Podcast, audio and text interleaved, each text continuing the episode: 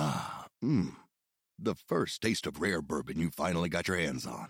That's nice. At Caskers.com, we make this experience easy. Caskers is a one stop spirit curator with an impressive selection of exclusive, sought after, rare, and household names in the realm of premium spirits and champagne. Discover the top flavors of the year now by going to Caskers.com and using code WELCOME10 for $10 off your first purchase. Get $10 off your first purchase with code WELCOME10 at Caskers.com. As we see some movement at the takeoff zone, it's Kelly Slater grabbing rail. A clean entry, this thing holding open, it spits. When it spit me, I thought it was going to spit me off my board. Comes out with the spit, spits him out. Comes out after the spit. Gets spat out of another good looking wave here. Spit. Spit. Spit. We're just spitballing, right? Yeah, I got.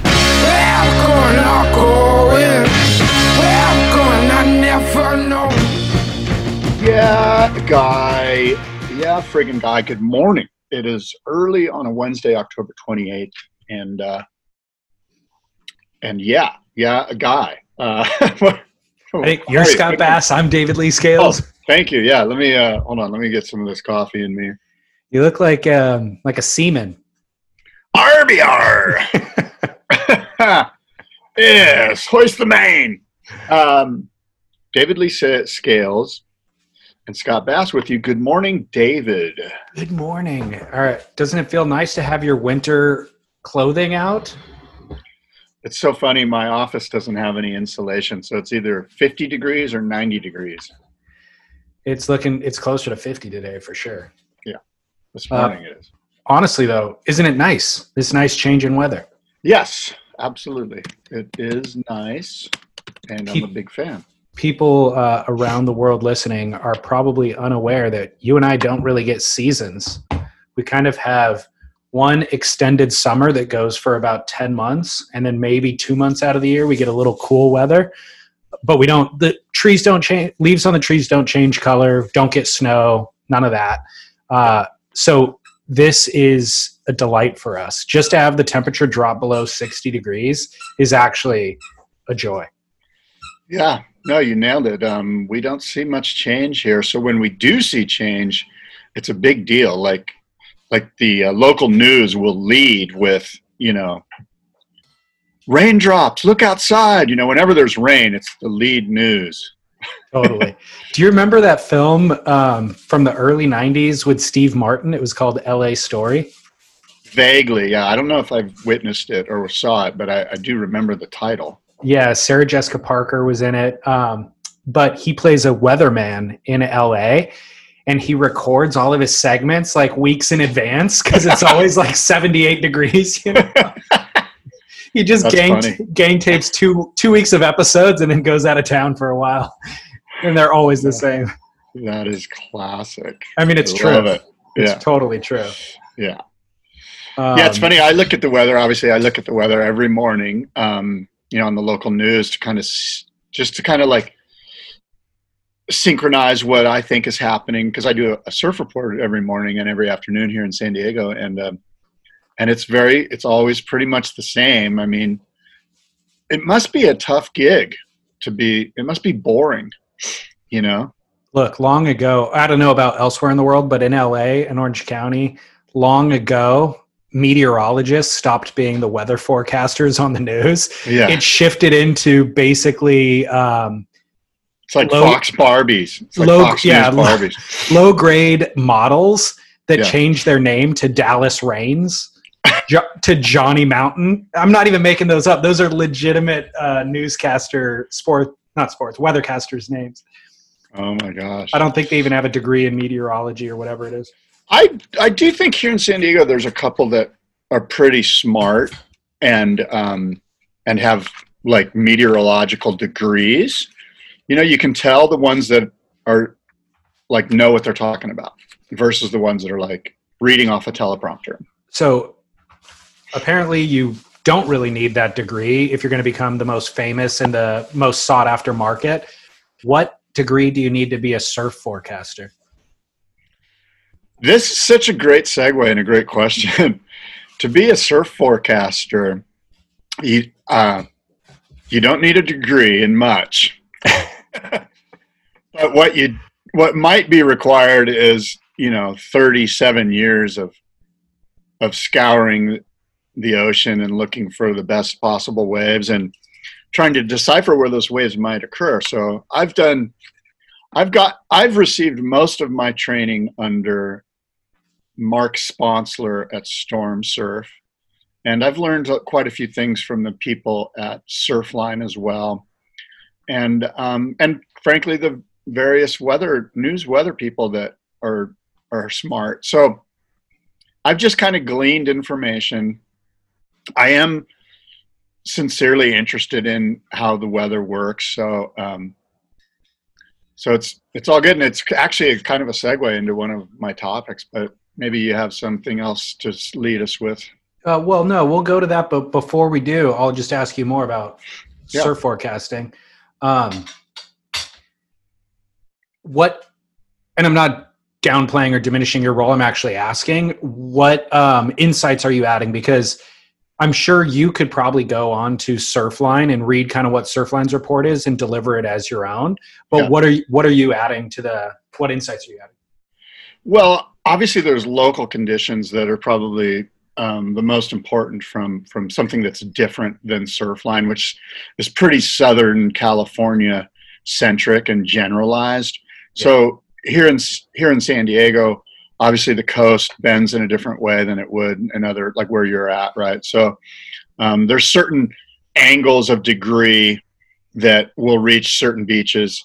The obvious one is um, south facing beaches generally start right around Leucadia and and start to bend south facing up towards where you live. So you know, 180 degree swell is going to get in in Oceanside and in San Onofre. By the way, Lower Trestles is in San Diego County. That's sort of a side note, just um, but so anyway, south swell. There's a couple of south swell spots that I that are known to be south swell spots that I won't even really bring up.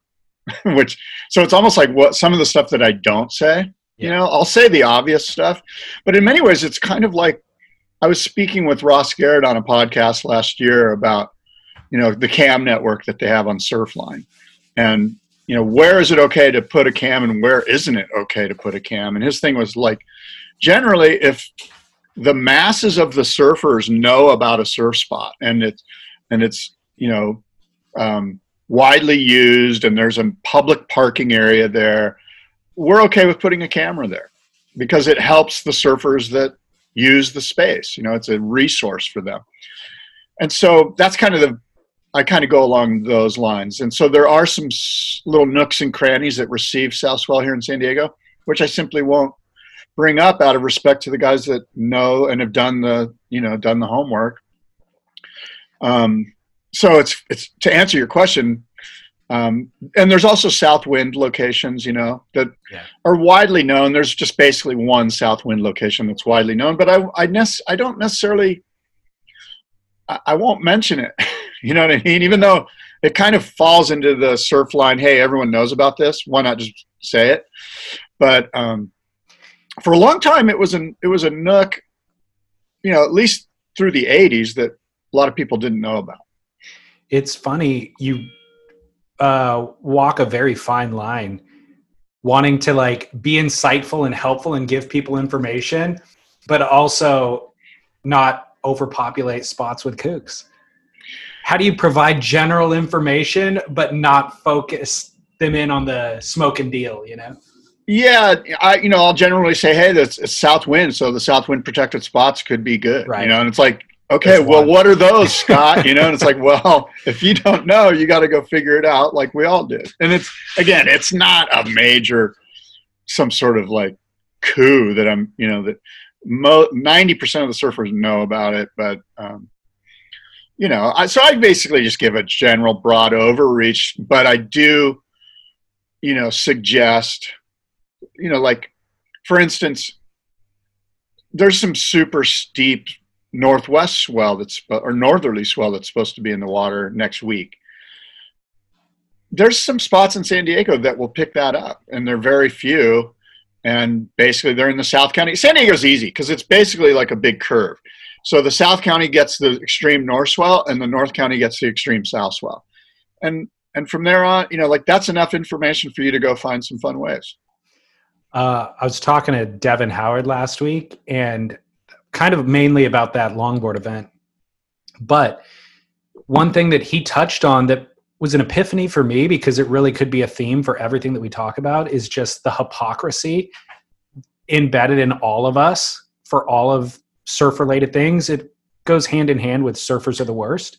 Yes. But it's so true right now as you're talking you're giving all these insights it's like yes give me your insights but don't give them to anyone else like like yeah. i want to hear you tell me where to go surf and where it's going to be best but i'll be pissed if there's more than 30 people there because of you and then i'll be pissed yeah. at you and hold it against you but i still yeah. want you to do your research and i still want you to give it to me just don't give it to those other people yeah, you're, you're absolutely right. There is a little bit of vomit in my mouth right now as we discuss this because it does really speak to um, this extremely selfish, the extremely selfish nature of, of surfing. It's extremely selfish. And I think you might be able to help me with this. But um, Yvon Chouinard said it really well, and it was something along the lines of there's no societal good that comes from riding waves. Like nothing, there's no benefit to the general populace. Um, and in fact, it can be argued that there's negative impact in in the way that we behave towards each other because of our selfishness.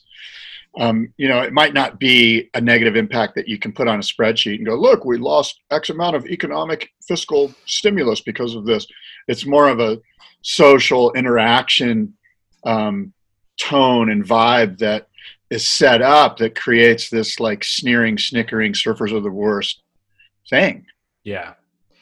I think that hypocrisy is true in everybody. Uh, but I don't know if you're doing more public and more social things, there's more people to hold you accountable and to call you out or to even identify the hypocrisy. In surfing, it's kind of an insular thing and we can have those hypocrisies quietly and nobody knows about them and so you can just kind of live with them and get away with them yeah it's it's and it's and it's it's so accepted right the hypocrisy is so accepted that it's just it's god it's a fascinating thing but um, it truly speaks to surfers are the worst some people think that that's kind of a parody but i I sincerely think that surfers are some of the worst people, and I include myself in that. In in based on this thing that you bring up, I, we're selfish assholes. I'm not. I'm not actually entirely convinced it is that those are bad things. I guess in the end of the day, like even your Yvon Chouinard concept, by virtue of me making myself happy, I may actually quell that most base instinct, the hunter gatherer yeah. thing that wants to just uh, dominate. I think maybe if I just uh, pursue it in this one area that is surfing, I yeah. can actually quell it. And then I come out of the water, and it turns out I could be sympathetic at the coffee shop and with my you know most intimate relationships in my life and all that sort of stuff. Whereas if you never get it out of your system, you just kind of go around bottled up with rage. Yeah, that's that's almost like a deep specific internal thing to the individual though like yeah. There's other ways to as you know like you're a runner you know that helps to alleviate some of that. The hunter gatherer thing you brought up is interesting.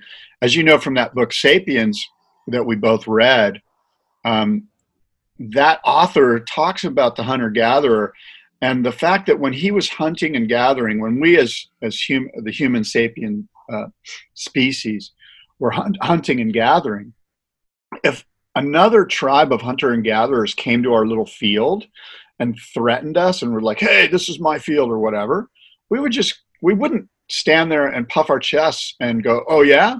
We would just move along because the resource were everywhere. There was no need for hunter gatherers to get into fights, and they didn't. And it's kind of a fascinating thing. That only started to take place when we got into at the agricultural um, system, right? Staying in one little plot of land and farming. Right. And and so we as surfers can't do that. As hunter gatherer surfers, we can't move on. Like I mean, we could and we probably should, but generally we're like, well, I'm at spot X where the waves are best, and I'm not going to go down to spot Z where it's not quite as good because let's you know. So might not Well, be the greatest analogy, but No, it is though because currently, as surfers, we're dealing with a finite resource. If we, Exactly. if we paddle out, there's only a certain number of waves that are going to come through, and some are better than others, and everybody wants them. And some will point to John Severson in that very first issue of Surfer Magazine, where the general theme was go out and find your perfect wave, as opposed to, hey, all waves are perfect. Doesn't Yeah. matter. Like, it, it- it's amazing. Sam George arg- argues that if John Severson would have changed that sentence, we would be different as a, as a culture. If he would have just said, hey, every single wave is super perfect. It doesn't matter if it's blown out or crappy or whatever. Go have fun on your wave wherever it might be, you know. but instead, he put he set up this. Um, the word I'm looking for? He set up like a paradigm, but there's a better word for it, where basically, if you don't go get the perfect wave, you're not quite the surfer that you should be. Yeah. It's interesting to think about. Uh, Sam George, I think, came from an era where Surfer Magazine was the Bible, and there's a lot of people now who don't have that reference point and wouldn't put that much weight on it. But Mickey Well, Munoz, that references another one of my stories, but go ahead. Yeah, I agree. I was going to go to Mickey Munoz here too, so go ahead. yeah, Mickey Munoz's thing is there's no bad waves.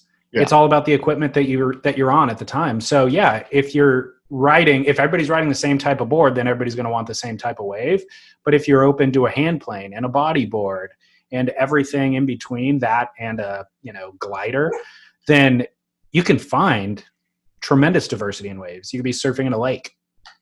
Yeah, and I, I would say the the hand plane, the idea of body surfing is one that more of us should, and myself Sure. included, Hundred percent. should wrap ourselves around. And I've got a good friend of mine that's totally involved in that. Like, he's a really good surfer, but he's like, you know what? I got 20 minutes, and I can go get be super stoked and get a bunch of fun little womp waves where you know at Spot X or wherever, and um, and be good and feel good about it and feel like I went surfing that day. And oh, by the way, that it's not even worth riding a longboard. It's so No. bad, but it's super fun for for getting in the water on a hand plane.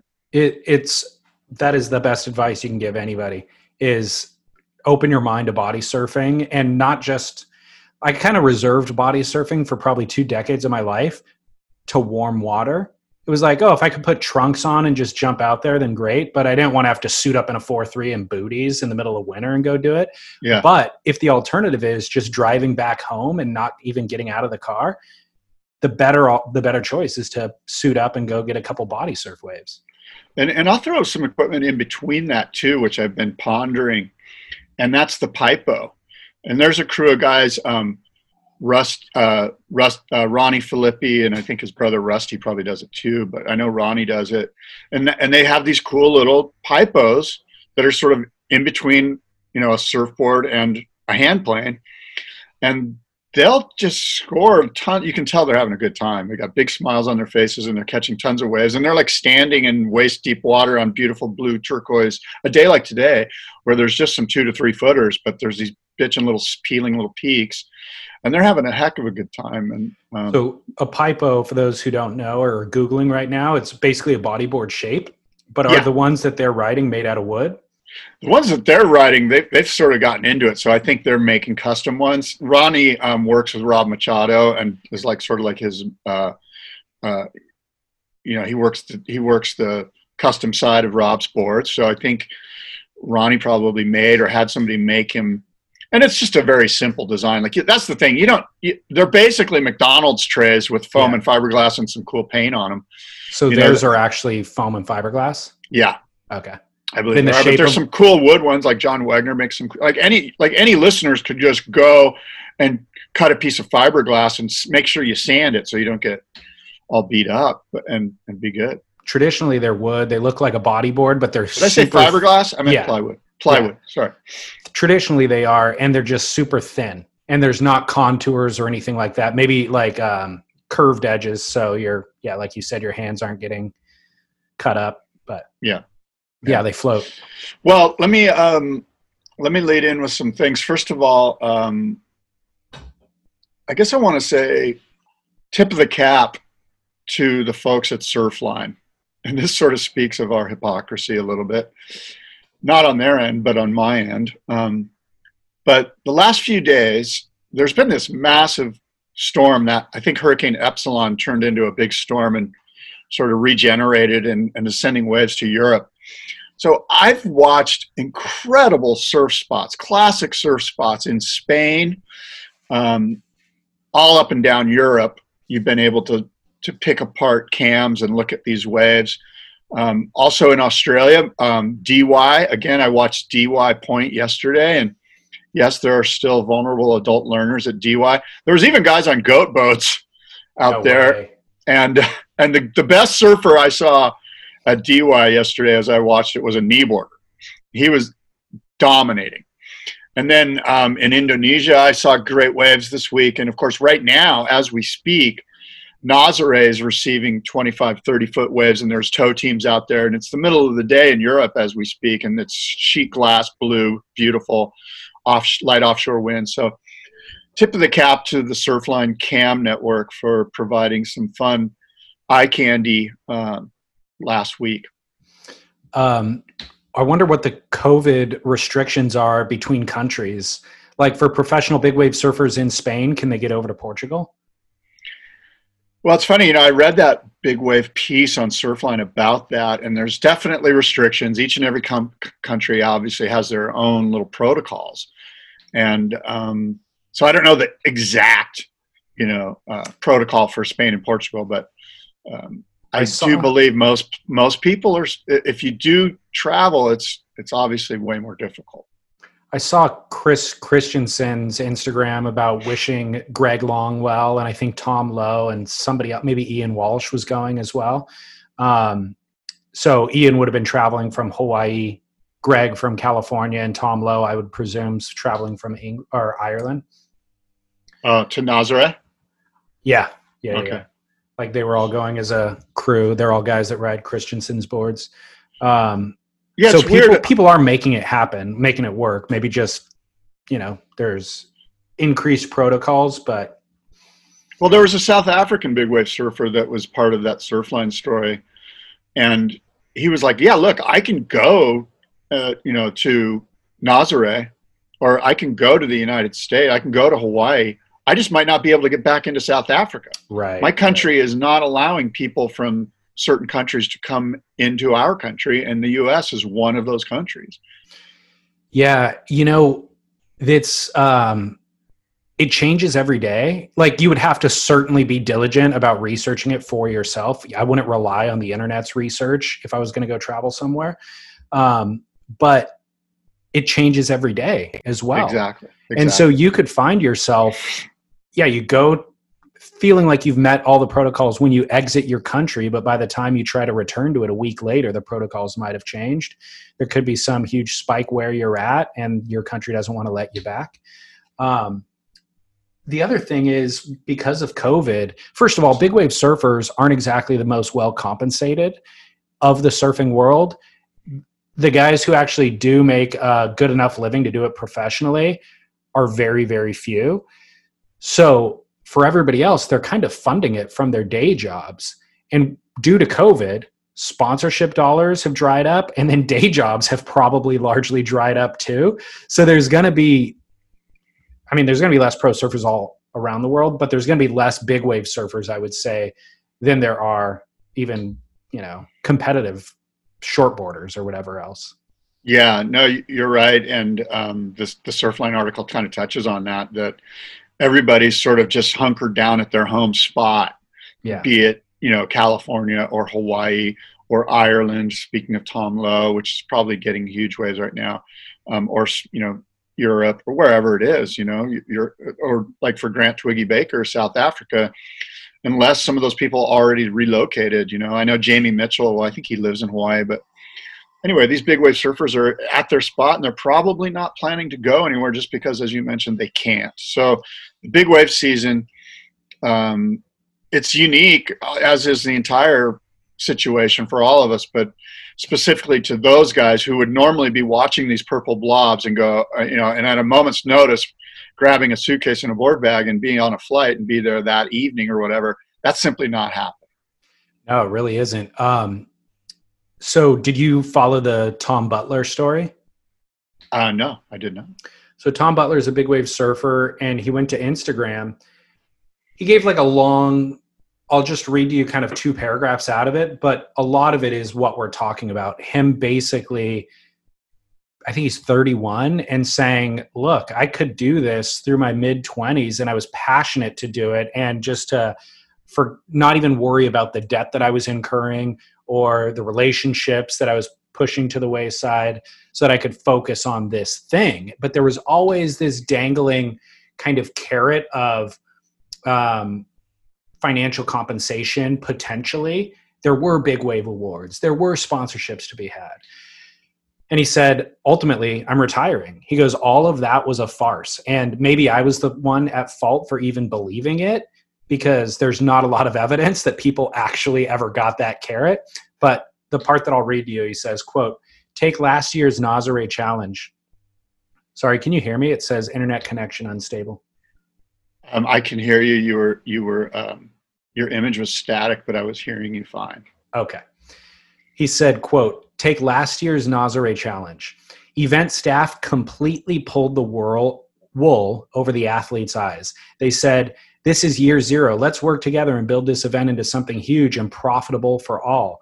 Then to have Red Bull as a headline sponsor and to keep it quiet until the competition day, collecting my rash vest from the Red Bull counter but not being paid an appearance fee, that reflects the company's financial status. Uh, doesn't sit right with me. And when you have so much on the line, and he's talking about the so much on the line, he teed up the previous paragraph by saying he's putting his life on the line to go do this thing. So now he's saying to have not even be told that Red Bull is going to be the main sponsor, so the WSL is collecting Red Bull's money to hold this event. These surfers are showing up just thinking it's a WSL event. They're saying, let's start. It's year zero. Let's work together long term. We'll all benefit from this. And then shows up on competition day and it's a Red Bull booth and he's getting the jersey going, wait, wait, what? I'm training, putting my life on the line. And at the last second, you're letting me know that you guys are getting paid and we're not. He goes on to say, when you have the con when you have the contest director apologize to all surfers after the event saying sorry for the way the webcast and post event coverage came out you know you're in a shitty political event yeah i mean look a couple things. I i think you could have seen the writing on the wall prior to boarding the plane. Like you know it's just it's just a it's just a bummer for everyone involved right? Um you know like nobody's forcing you to do this you know from one from one side of the equation. You know I, i'm not saying i don't feel sorry for or i don't understand you know i know these guys are going for it but it barely exists this thing called the big wave professional surfer it, i would argue that it doesn't exist except for maybe two people um, and so you kind of get what you get you know and yeah i guess you can complain about it but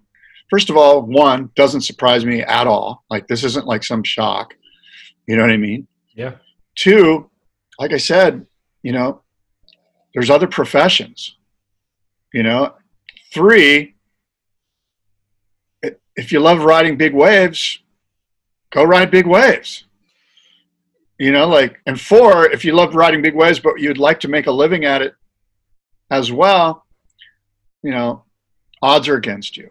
And I know that Tom Butler knows this going in. And again, I'm not here to knock Tom Butler or any big wave surfer, but it's tenuous situation going into it, you know. So yeah, um, I do understand his frustration and the WSL.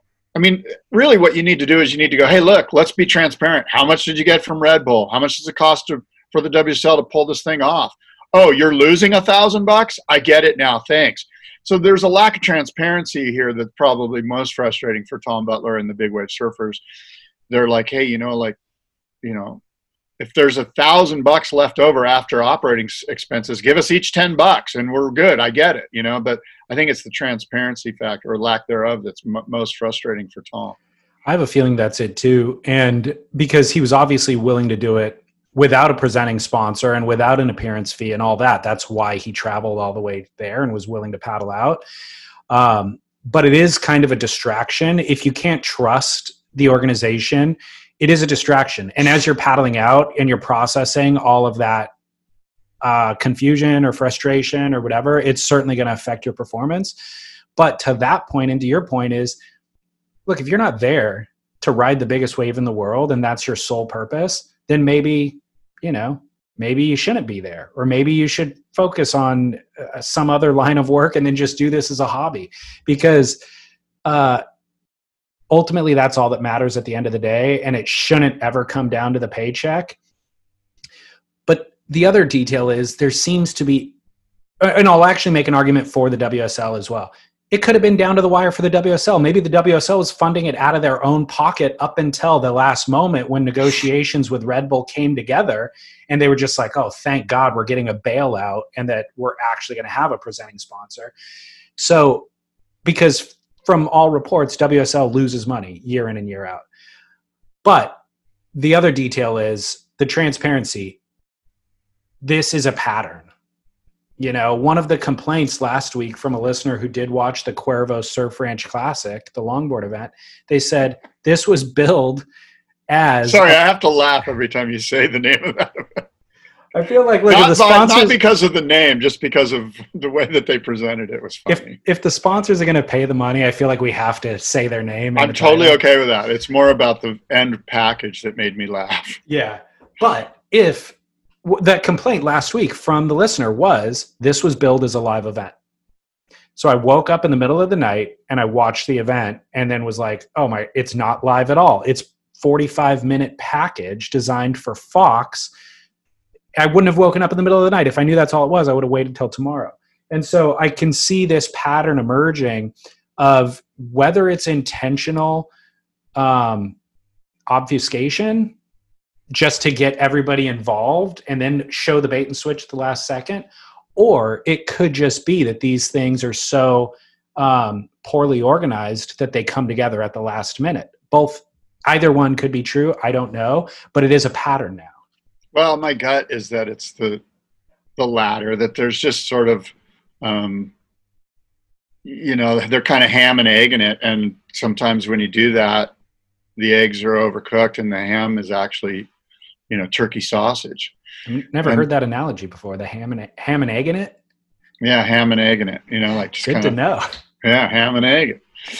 So, um, yeah, you know, I, I, don't, I don't think there's, uh, I don't think there's like intentional malice to, to, uh, you know, rip off anybody or do something without it and try to pull the wool over someone's eyes. I just think it's, you know, it's funny. I, I interviewed Chris Mauro and he, he used to work there and he, and by the way, you know, with it, it, you know, he we kind of ripped the WSL, or he did, and and we didn't offer the WSL a chance to rebut. And of course, Dave Prodan's more than welcome, and I'm a big fan of Dave's, and I'd love to hear his version of it. But basically, what Chris was was suggesting was that there's a lot of different heads running in different directions over there, and no, it's hard for everyone to get on the same page. And so I'm I'm thinking it was probably just more, you know, a lack of of um, vision and and conciseness and congruency than it was malice. Which is, by the way, just as unacceptable right. as the malice totally version. Yeah, get a little bit, a little bit more. Get your get your guys act together. Yeah. Like honestly, it's it's ridiculous, yeah. and especially if if ultimately the two people, the two groups of people that end up uh, being disgruntled are your athletes number one are disgruntled by the way that you're handling them and your viewers number two you yeah. have nothing left after that it all becomes a smoke show which i think yeah. is what we're kind of identifying you, you know what i've i've sensed in you like the last couple months maybe is that you have a very you have a very sharp knife when it comes when we discuss the wsl you you're coming in with all your fangs out i've noticed I don't know. These thoughts, these thoughts have accumulated over years. You know what I mean? Like we've been having these conversations yeah. for years. I guess I'm the good cop and you're the bad cop. That's situation. fine. That's fine. Um, I'm, I'm, I'm still holding as, out hope of a job. yeah, maybe that's what it is. Honestly, I'm the first to praise as well. Like yeah. as soon as something yeah. is great, I'll be the first one to say it, yeah. you know? That's true. And by the way, I'm willing to have these conversations with anybody. I've invited, I mean, like I said, I had Devin Howard last week. We chatted it out. And I How did that go, by the way? I, I should to listen task. to that. But but did I, I? My gut feeling is, is Devin's like, look, it wasn't really me, it was them. Is that sort of how it went down? Yeah, for sure. And I even said to him, I go, "Are you trying to distance yourself right now from the organization?" What did he say to that? That's a great question. He didn't say yes, but he ultimately, uh, okay, specifically what he said was, "I am responsible for creating the event." And the structure of the event and the athletes involved and all that sort of thing what happens from that point on, I am not uh, involved in. And yeah. he goes, with this particular case, they sent me the package three hours before it was going to air. So I opened my laptop and I clicked play and I watched it and I put together an email and I said all of the issues that I had with it. And it was precisely what everybody, what all the negative feedback became after the event aired. So they all knew that and they know that now. And so we're going to make and he even said like we're going to make these um, changes in the future in these directions. And i told him i go look you honestly don't have to even justify to me or the internet or anybody else and you don't have to distance yourself from the wsl i think you have got a long enough track record of credibility to where we all get it and we know like for lack of a better metaphor you're an artist who went to work for a corporation and the corporation you know wants to leverage your art and your credibility but they have to meet all these other demands over here. And so you need to kind of work as articulately and effectively as possible to try to get your art to see the light of day in the end. And we get yeah. that. You don't have to justify it you know? and and devin does the best devin like I, I think to myself what would the wsl do if they just got rid of devin? Like there's nobody better than devin to do that thing. You know and i'm thinking to myself who would they get? You know like they would probably either go uber like competitive tri-fin guy who would just be like, yeah, three to the beach, wear a jersey, nose rides, whatever. They're not really that important. Just do some airs on your longboard. Or they'd go the other extreme and get some uber artsy guy who would just like nothing would ever materialize. And so Devin does such a good job of walking the fine line between those two things that, like, you know what I mean? Like, I agree. In other words, if they were to say, that's not working out. Sorry, Devin. I would say to myself, how can you get rid of Devin Howard? He's the perfect guy for this job. Well, that that all comes to one conclusion: is they have to get out of Devin's way. Exactly. In regard to the WSL or being harsh on the WSL or them offering a rebuttal, so you've had former WSL employees like Chris Mauro, Devin last week, Dave Prodan. We've had on a number of times. Um, I invited Erik Logan two or three months ago to discuss many of these things, and he said yes. And like, yeah, yeah, definitely, I would love to chat about that. And um, I'm busy this weekend, but whatever, I'll get back to you Monday or Tuesday or whatever. And ultimately, never followed up in the end. Yeah. So the opportunity's been offered, you know. Yeah. Um, but I saw that Dave got a new job. Did you see that? I did, yeah. I mean, he's still with the WSL, right? Right, right. But it's right, a new title. Got a new title. Excuse me. Yeah. His title has changed a bunch of times since we've known him, and it also it's all equally vague, isn't chief, it? Chief strategist. Yeah, it goes from I mean, senior VP, does, does senior VP that... of global global chief connections to actually not SVP. Now it's just chief global strategy and communications expert. You know, whatever. So as the new chief strategist for Dave, does this put more? To me, this means sadly we can either praise him more or point the finger more at him now. Because oh, I see. if he's the chief strategist, if all strategy runs through the chief, which is what it suggests, then I'm looking forward to the day when when I can pat Dave on the back and go, dude, you you pulled it off. All of these like this myriad of international stuff that you have to deal with and what a great event. Good good work you know or what a great year. Yeah. And Look. i just wonder how much power he has you know like I, like i'm on the i was on the board of this one board I won't, I won't mention who it was and we would have these board of director meetings and all of these very smart people would be uh, were on this board with me and we were all making discussions and we would all make suggestions that the board, the chairman would bring to the guy who funds this thing.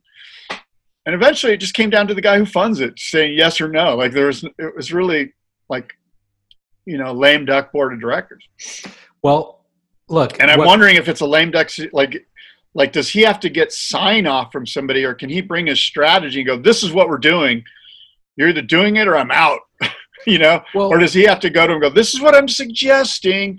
What do you think?" And then it gets watered down. And I think it's I think it's the latter because he's not he probably doesn't have the um the team to execute like if he just said I'm doing this I want to do this and I'm going to do this you would need a team of people underneath you to execute and to deliver the thing and that's not the way the organization is set up it's set up for everything to come through a funnel and then be disclosed out to the public you know Yeah. and I think what you said about Chris Mauro or his complaint is reflective in Dave Prodan's title, his new title. Is it so vague that it's like, here, Dave, we're giving you this promotion, presumably, and responsibility, but it comes with a certain level of handcuffs or systems of check and balances where you have to still go through all of these other methods that you had to go through before.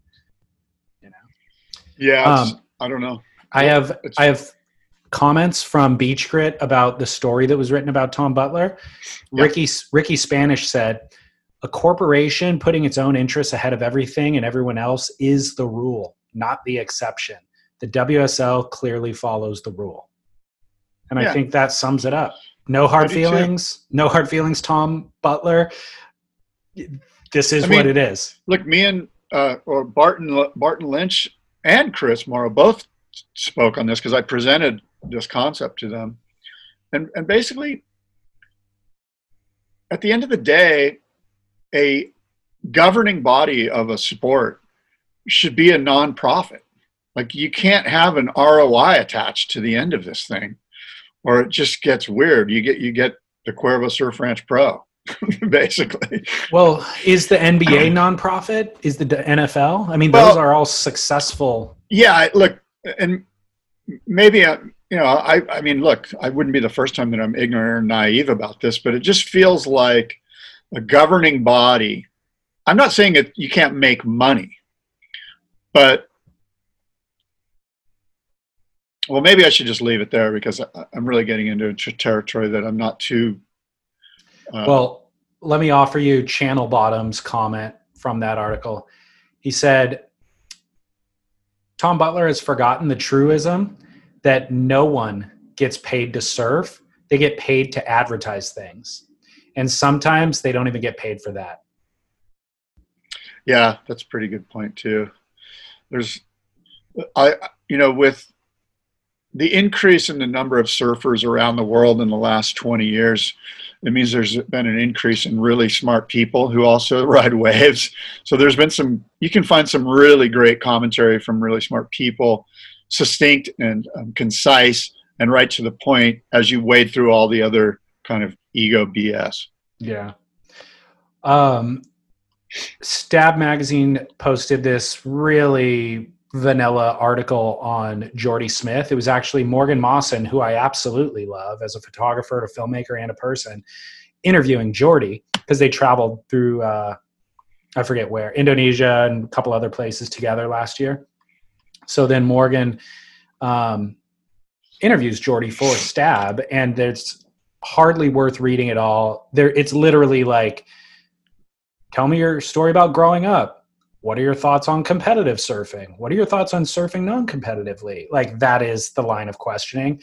But I can tie in one of the things that Jordy said into what we're talking about because it made me realize how forced of a fit competitive surfing is.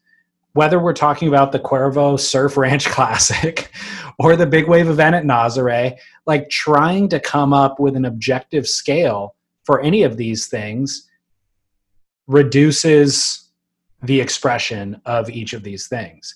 And so Jordy, this Jordy's trying to be insightful and he's trying to be profound, but he basically just rehashes the oldest thing that we've been talking about on this podcast for seven years.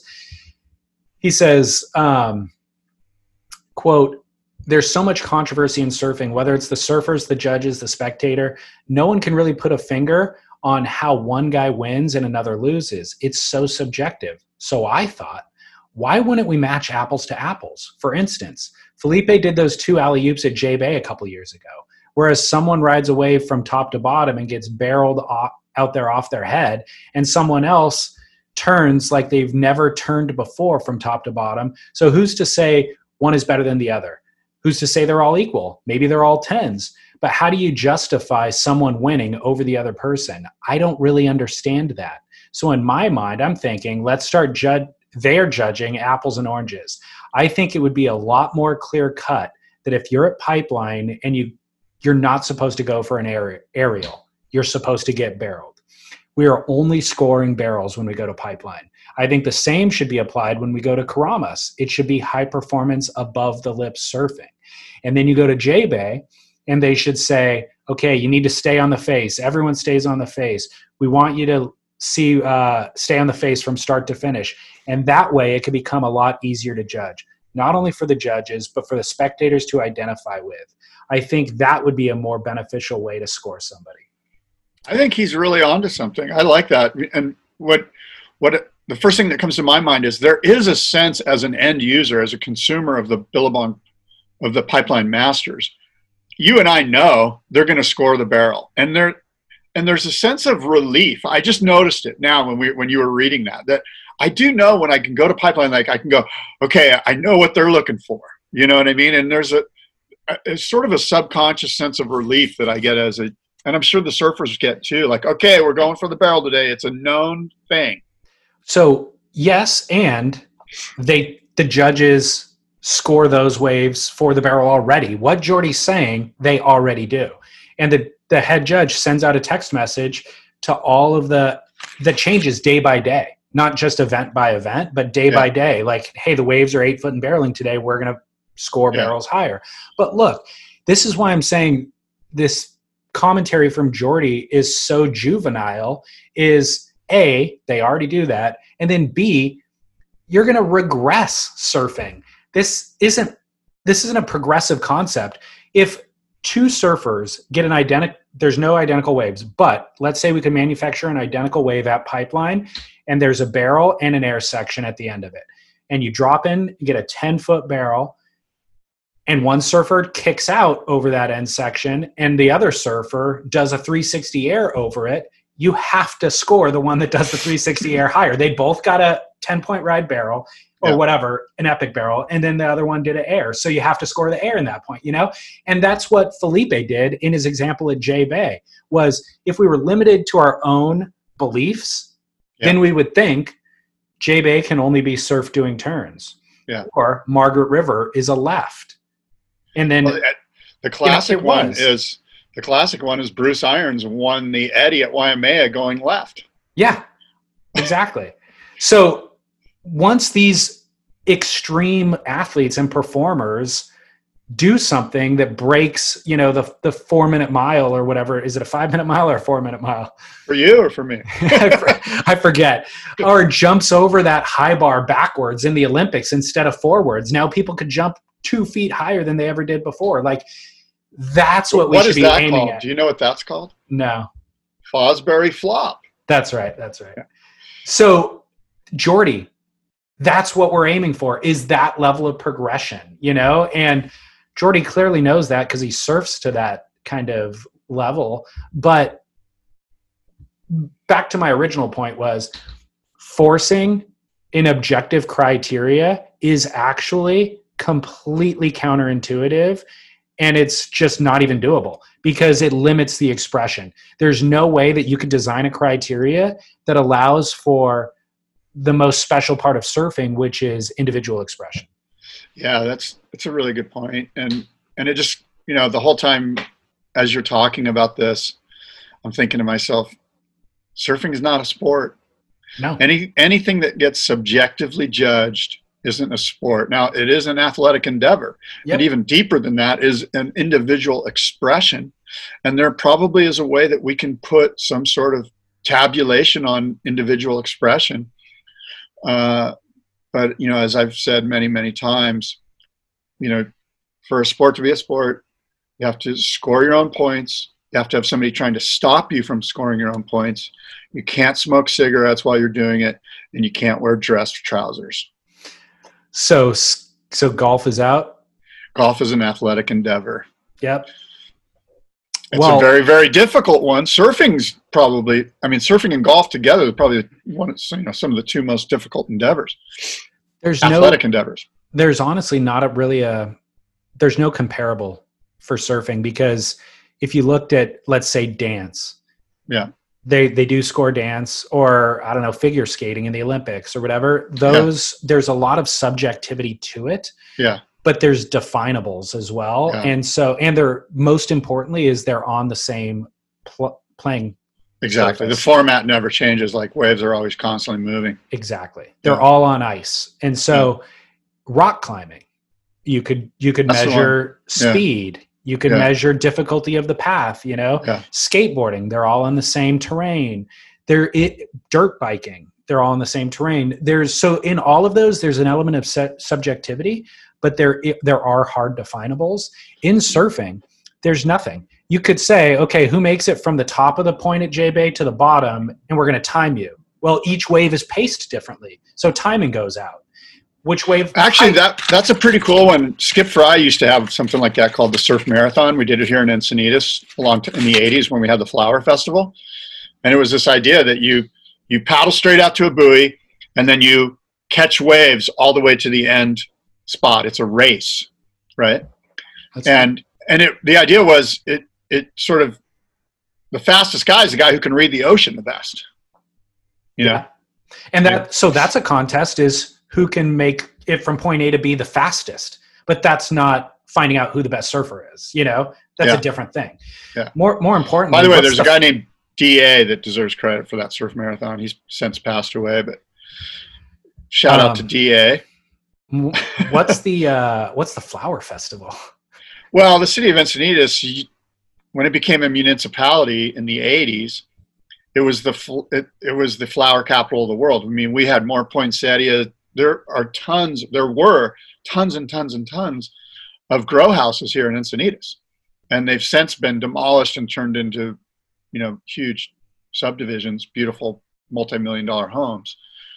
And so eventually, it was hard to be the flower capital of the world when you all of the flower fields were destroyed for homes because it was obviously worth more as a home. And um, so the flower festival celebrated the fact that Encinitas was the poinsettia capital, the flower festival, the flower capital of the world. Did not And, know uh, that. Yeah.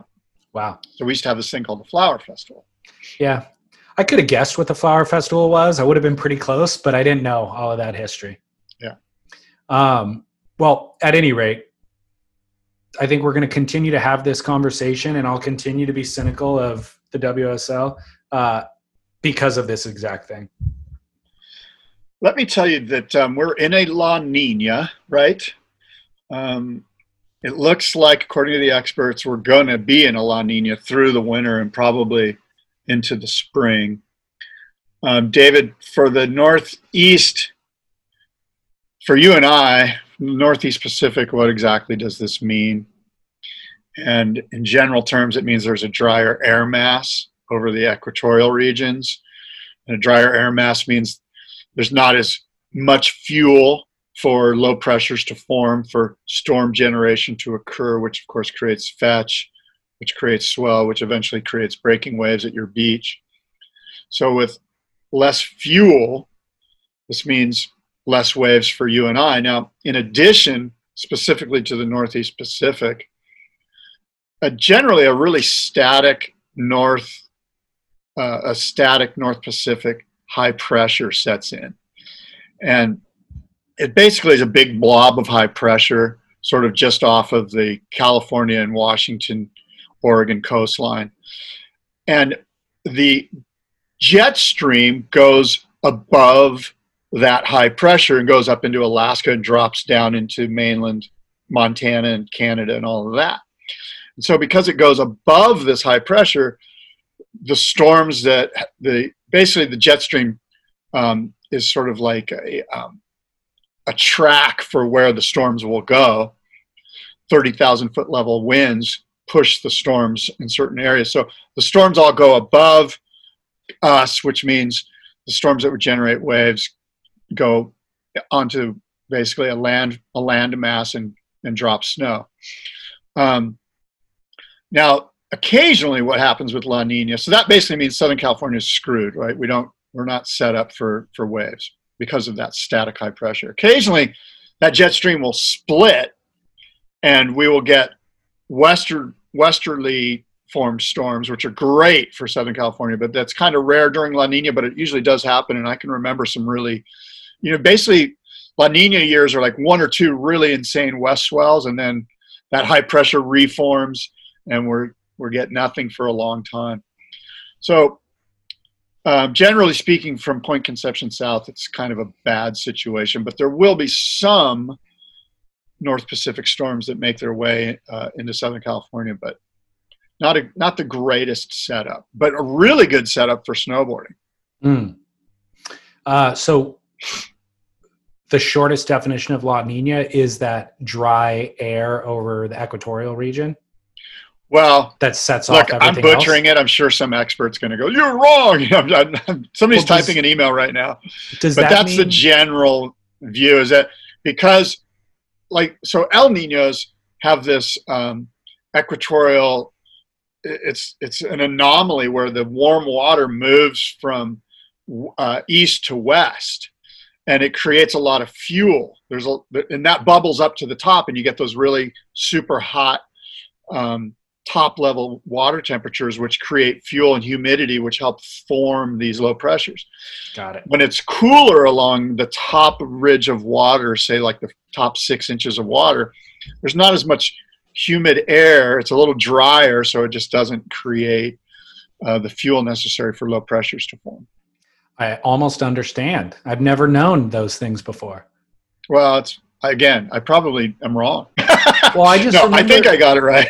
No, I just remember when I was a kid, like first really getting into surfing as a teenager.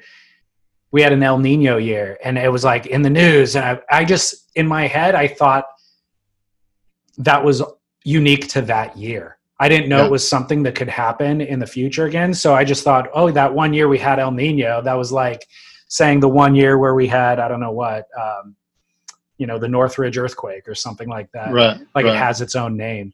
Yeah. Uh, but we certainly have La Nina a lot more than we have El Nino. Yeah. Again, you know, El Nino is warm water that travels. What happens is there's normally we have trade winds, right, that go east to west. Well, in El Nino years, there's these anomalous west to east winds, which push warm water towards basically Galapagos. That water, because of those winds, then goes underneath the sea surface, like below six inches, and flows back towards the Western Pacific and bubbles to the surface. And there's this like cycle of anomalous wind. And that's the cycle that makes all of these really hot sea surface temperatures. They go, oh, we got hot sea surface temperatures along the equator. It looks like we're going to get an El Nino. And again, that humidity that's created by really warm sea temperatures helps fuel these low pressure systems that then move up into our region and create really powerful west northwest storms. And it breaks and a, a lot of it. I mean, it's there's much more to it than that, but um, there's this thing called the um, the uh, Madden Julian oscillation. There's a bunch of deeper stuff. That. But anyway. Awesome. Um, I think I got it right. No, well, I whether or not it's all 100% correct, I understand it a lot more. Um, follow up. Yeah. You're what happened with the dude, the manic dude in the lineup? Did you ever follow up with him and uh, reach out? Oh, yeah. You know, um, I did not follow up with him. Okay. But uh, somebody I talked, somebody that was involved in that situation, said that he re, he heard from the guy, and he the guy was like super apologetic, and you know basically sort of admitted to having an episode for one reason or another, and it wouldn't happen again. Do we have any, that, yeah, I mean, do we have any idea if he's gotten help or anything like that? I no. Don't the answer is no. All right. Bummer. Yeah scary. Um, So my must see moment is uh, Dane Reynolds' latest film. It's an ode to his brother, his older brother Breck. Did you watch this or read it? I saw it on Instagram. I didn't know who Breck was, but I saw the. Um, I read some of what he wrote. It was obvious that this was somebody that was very close to Dane Reynolds. Um, it's well worth reading, and then it's worth watching as well. So, a few six months ago, maybe he started a website called chapter11.tv. It's actually ch11.tv if you want to go to that. And he's making um it's kind of a rebirth of his old marine layer productions.com. I loved it instantly. It's uh, surfing mainly filmed around his home in Ventura with a bunch of the local kids. Uh, and it's raw and it's like low fidelity and it's great. And it i remember saying i feel like i said it to you even um, i said the we'll see how long it lasts basically. Like look dane has a clothing brand he's got a wife he's got a bunch of kids. We see people start blogs or certainly we saw people starting podcasts in covid. It's like okay that's fine. I'll talk to you in a year when you have 40 episodes under your belt you know? Like and i wish you the best of luck but i'm not gonna like start waiting for every episode because it might be it might go away. Yeah. And so Dane pretty consistently put out four episodes and then he went dormant for the last 2 or 3 months. And I was holding my biting my tongue not calling him out publicly on the podcast about it like just I thought ah, I'll let it I'll see where this all goes. Well, now that he released episode 5, I'm glad that I didn't say anything because he's been going through some real hardship, you yeah. know? And yeah. ultimately what he wrote was really really good and very relatable and it kind of reminded me about your friend or not your friend but that manic episode in the lineup and we all have friends that are going through stuff and so what he does is he details well he actually starts by saying he was somewhere with his kids and his kids were being noisy and his mom was calling him and so he kept not answering his mom's call and eventually he gets a text from his dad saying, Hey, you need to call us back immediately. So he calls his mom, and his mom says, Hey, your older brother, Breck, is dead.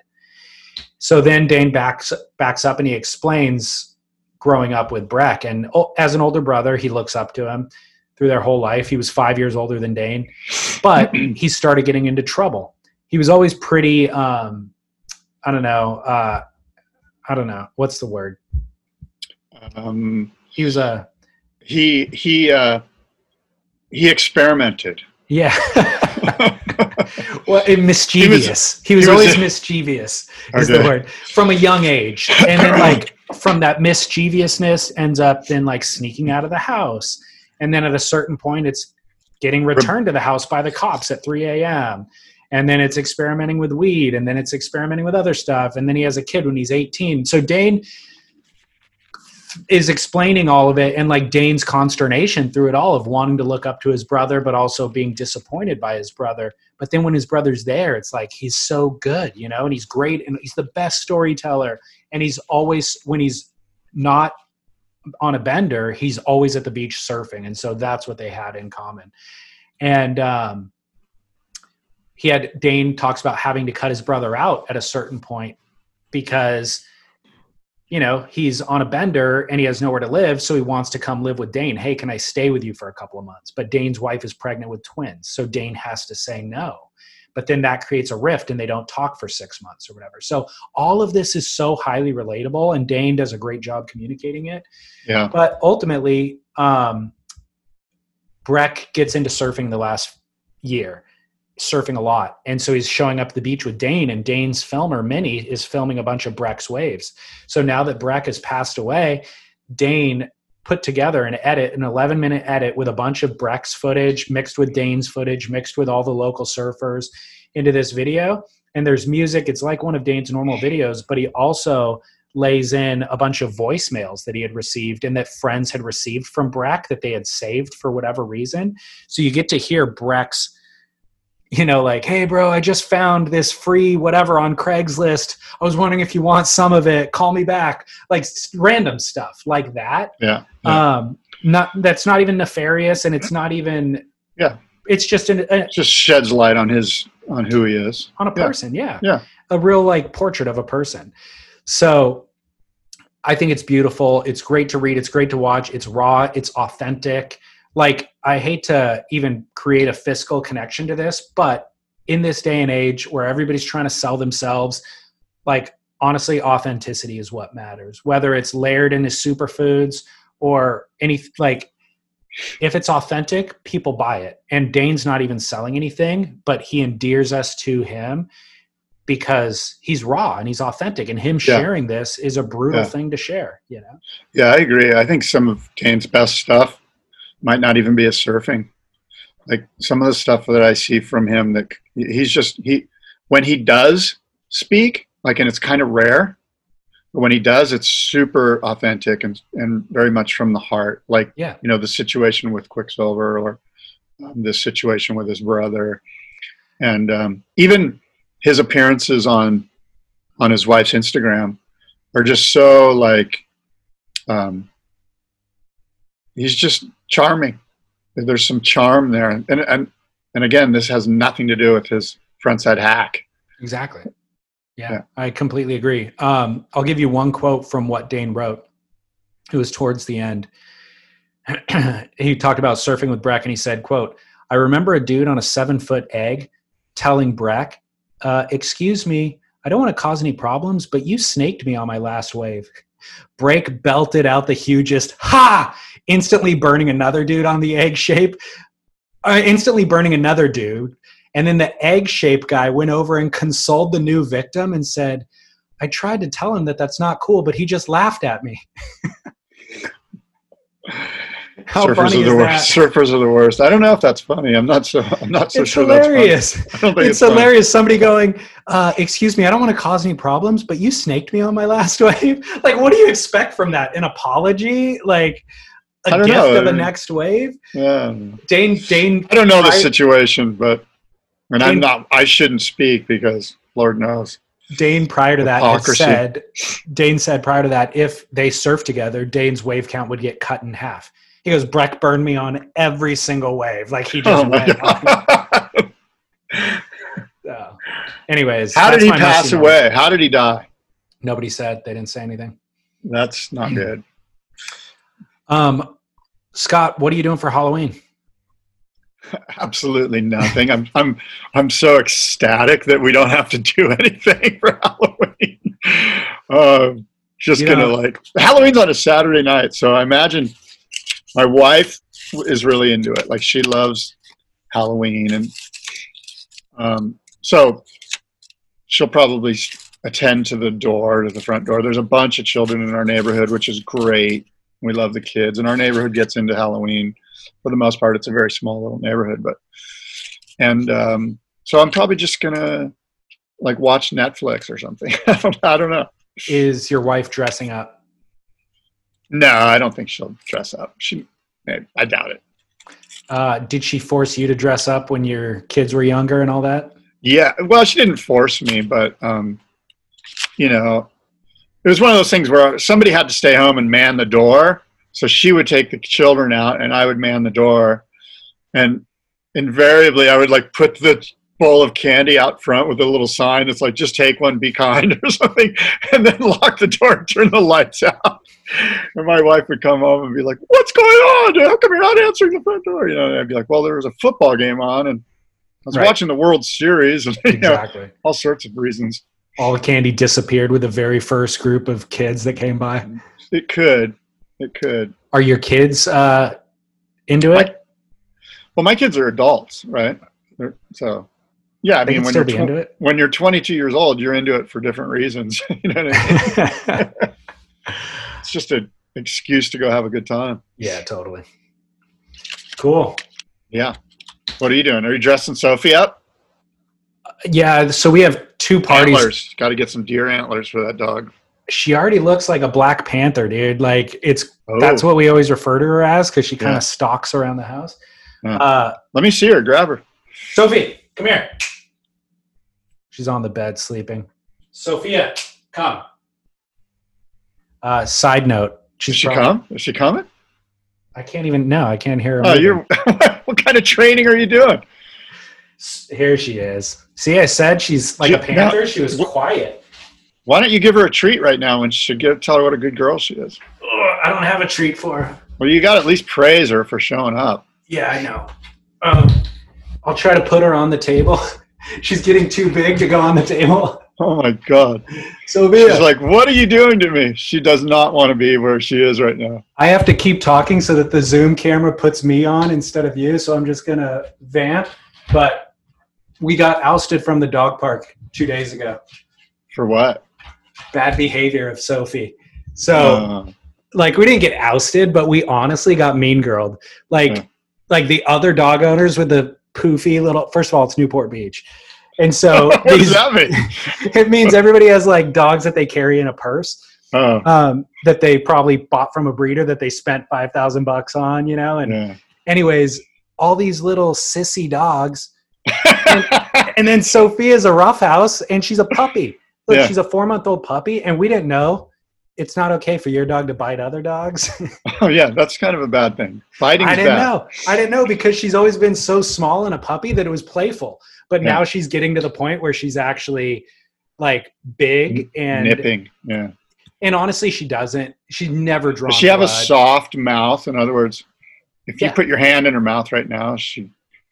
She won't even bite it because I've told her not to so many times. Yeah. But yeah, she does have a soft mouth and she's never drawn blood and she has zero aggression. She just likes Yeah. to roughhouse. Yeah. And she's gotten big enough to where the roughhousing is um, Killing other dogs. it, the dogs the other thing is most of the dogs don't really care it's the owners that freak Yeah. out they're just like oh your dog's being too rough you know and so there's a couple of dogs that are um, love roughhousing with her and Yeah. we're thinking about taking over the dog park we're going to get those dogs together be, be like yeah black labs matter come in there start protesting and just be like this is our park now anybody who doesn't want to play go to the periphery otherwise oh my god! the rough houses are staying in the middle. So that's What? Uh, that's fun. She looks great. she is She great, looks yeah. really happy. Yeah. Um, She's what confused. happens if when somebody comes up to you and goes, "Hey, your dog's playing too rough"? Can you ever just go, "Well, your dog's not playing rough enough"? Like, who sets Yeah. the bar? I, it's funny. So I've been thinking through all of those exercises, and I'd always be nice. I would always No, be like, I know, oh, I know, yeah. no, no, I know, I know. I'd always be like, oh, I'm sorry. No, I know. And she's super. Sophie is super responsive too. So I would just tell her, like, snap my fingers at her and tell her, hey, leave him alone, and she will. And there's always some other dog nearby that's willing to Yeah. get into a row with her. Yeah. So, at All any right. rate, Well, good. Well, Soph- Sophie's my messy moment. We just got a great look at her. So, and she's also my Duke Kahanamoku. your dog and your dog's name is Duke. Um, well, no, Duke's oh, gone. Oh, Duke. Duke oh, has Duke. passed. Oh, that's right. Sorry. My- yeah, easy, pal. Sore subject. No, that's all good. Anyway, until next time, adios and aloha. Everybody's talking at me. I don't hear words they're saying, only the echoes of my mind. People stop and stare. I can't see their faces, only the shadows of their eyes. I'm going where the sun keeps shining through the pouring rain. Going where the weather suits my clothes. Banking off of the northeast winds, sailing on summer breeze. And skipping over the ocean like a stone. I'm